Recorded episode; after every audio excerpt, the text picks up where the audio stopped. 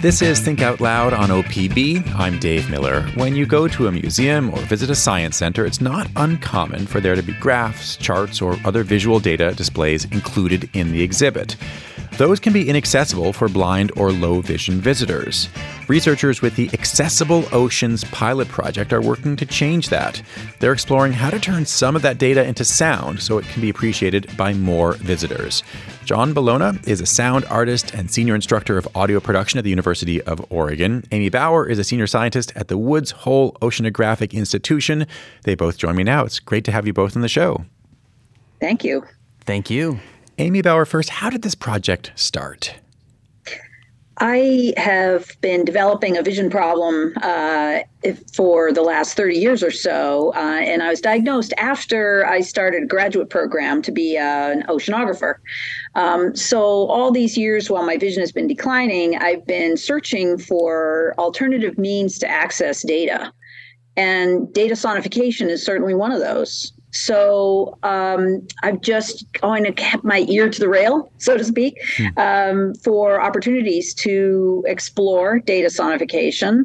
And uh, I got teamed up with Jon and a couple other interested folks, and we um, put in a proposal to the National Science Foundation to try out uh, data sonification on some ocean data uh, that would specifically be shown in museums. Jon, from an audio perspective, what are the challenges of turning data into sound? Some of the challenges on turning data into sound is how really it's going to be uh, perceived by a lot of different people. There's so many different ways.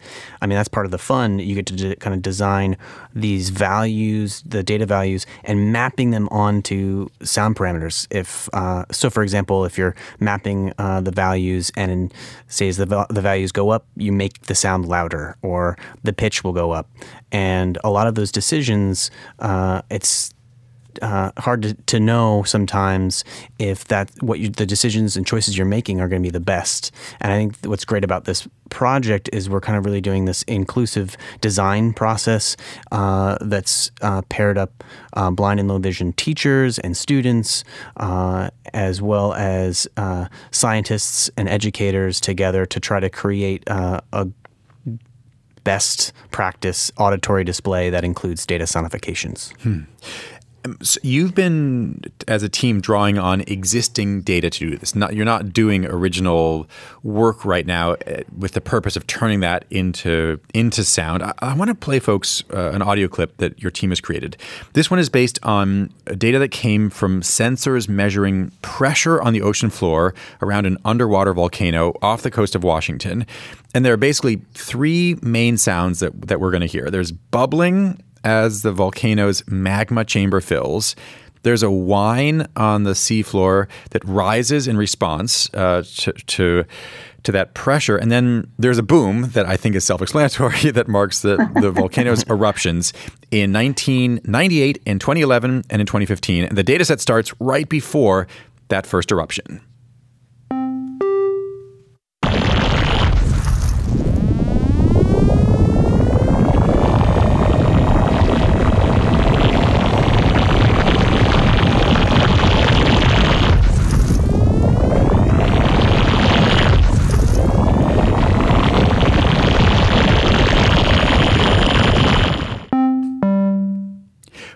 Is the, the, the boop beep at the beginning and the beep boop at the end?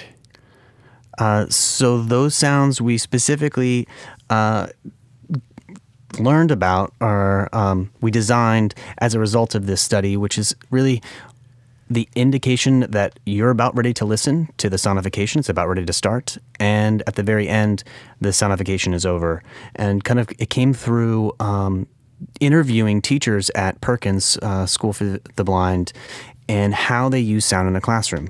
They use devices that uh, give a sound when they turn the device on and when they turn the device off. And also in interviews with those teachers, we found that often when they're listening to data sonifications in a classroom setting and it ends, there is a long pause. and in that long pause, people are trying to understand, students and teachers, is it over? uh, w- when can we uh, start talking again? And so it was really clear to us in our uh, development of this, we needed to give a clear indication that the sonification would start and that it was it was over, so that uh, anybody, whether you're sighted or, or non-sighted, you would be able to un- uh, hopefully understand um, that you're listening to quantitative information. Hmm. Amy Bower, did you get a chance to be around people as they were listening to this? I'm just I'm curious what what the experience was like to to be around, say, a, a young person or an or an older person who was hearing this data. Mm-hmm. Yes, I have been. We've done some testing of these sonifications in various settings. And one in particular, which Jon and I did together here at Woods Hole, was quite interesting. Members of the general public came by, by and we invited them to sit down and listen to these sonifications. And people afterwards would say how much they appreciated this mode of uh, of of learning about oceanography or science. That they had not you know they'd say uh, oh I was never good at math. I uh, I I hated science. I didn't get it you know. But this I get this. Like it somehow broke through the, their perception that they weren't interested in science and got them excited. And that was really gratifying to see uh, uh, and Jon, my understanding is there. Amy is talking about people um, who might be blind or have low vision. Do you see potential benefits to to this work of having data turned into sound rather than turned into a, a visual representation for people who themselves are not blind or low vision? Absolutely. I mean, when we talk about uh, sound and using sound. Um, really the potential is to kind of provide what, I, what we've called kind of a quote curb cut effect. And um, just as you think about curb cuts at crosswalks that benefit more than just wheelchair users and the accessibility. Uh, people on bikes, people with strollers, strollers people who any, have yeah. any kind of mobility issues. Mm-hmm. Uh, you can think about sonification can make complex data, or just quantifiable data, more accessible. Uh, so for blind and low vision learners or researchers, sonification can provide access to quantitative information. But for sighted learners, sonification can provide another sensory opportunity to engage, to explore, and to communicate. Let's listen to one more clip. Uh, this is based on data from sensors off the coast of New England that measure how much carbon dioxide the ocean absorbs over time from the atmosphere and also how much it releases over time uh, back into the atmosphere. The CO2 absorption sounds like someone sipping through a straw um, or something else, sort of slurpy. The CO2 release sounds like a, a rush of wind, and there are also voice markers for the seasons. Winter.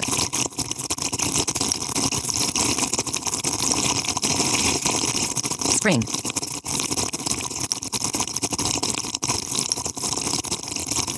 Summer.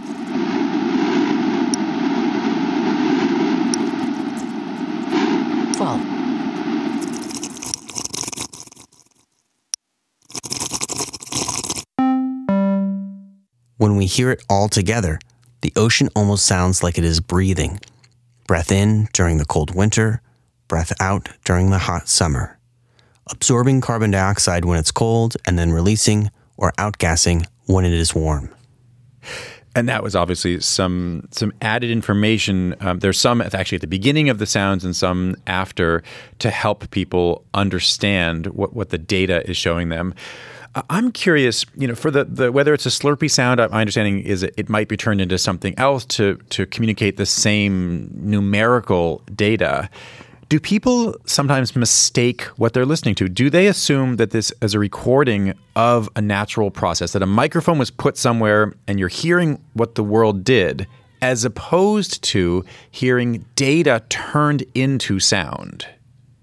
Yeah, once in a while that happens. Uh, someone will um, misunderstand what the sounds represent um, but not most of the time. And and it, it, really behooves us to make sure we clearly explain that this is a representation of numbers, not a recording. Um, yeah. How do you hope, uh, Amy Bower, first that that these tools could be used in museums or aquariums? Well, ideally, my dream is that this kind of data sonification becomes a routine component of any exhibit that has quantitative information. Um, so that anyone can walk up to the exhibit and if there's a data graph or something as part of the exhibit that they just push a button and they get to hear it instead of having to look and figure it out and scratch their head about a graph. A lot of people don't um, really understand how to read a graph uh, and so to be able to augment the visual representation with the sonification, I think would be very engaging too. I, many people just um, perceive information more easily and more interestingly through sound rather than vision. Hmm.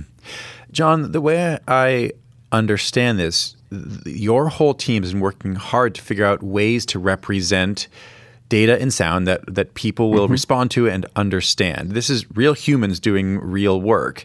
Can you imagine a future where that work is automated in a way and and say a, a graph on a website can be turned into sound automatically in a way that would actually be meaningful for uh, uh, uh, somebody who's blind who goes to that web page. The, the way that, that text now can easily be turned into voice.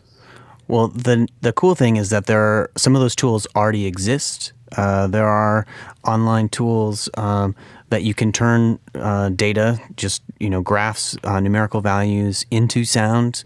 Um, some of the choices around them are kind of limited. Um, and some of the tools themselves are not accessible. Um, but I think we're making some good strides into uh, opening up or expanding data sonification for everyone. Um, the the possibilities are kind of still fresh. Um, the fact that data sonification as a kind of field and uh, an auditory display community, international community, is still 30, 35 years old. And so there's a lot of um, possibility and growth, especially when we're thinking about online uh, digital tools uh, that are currently uh, currently uh, happening right now. Jon Bellona and Amy Bower, thanks very much. Thank you. Yeah, thank you very much. Good to talk with you. Likewise. Jon Bellona is Senior Instructor of Audio Production at the University of Oregon. Amy Bower is Senior Scientist at the Woods Hole Oceanographic Institution.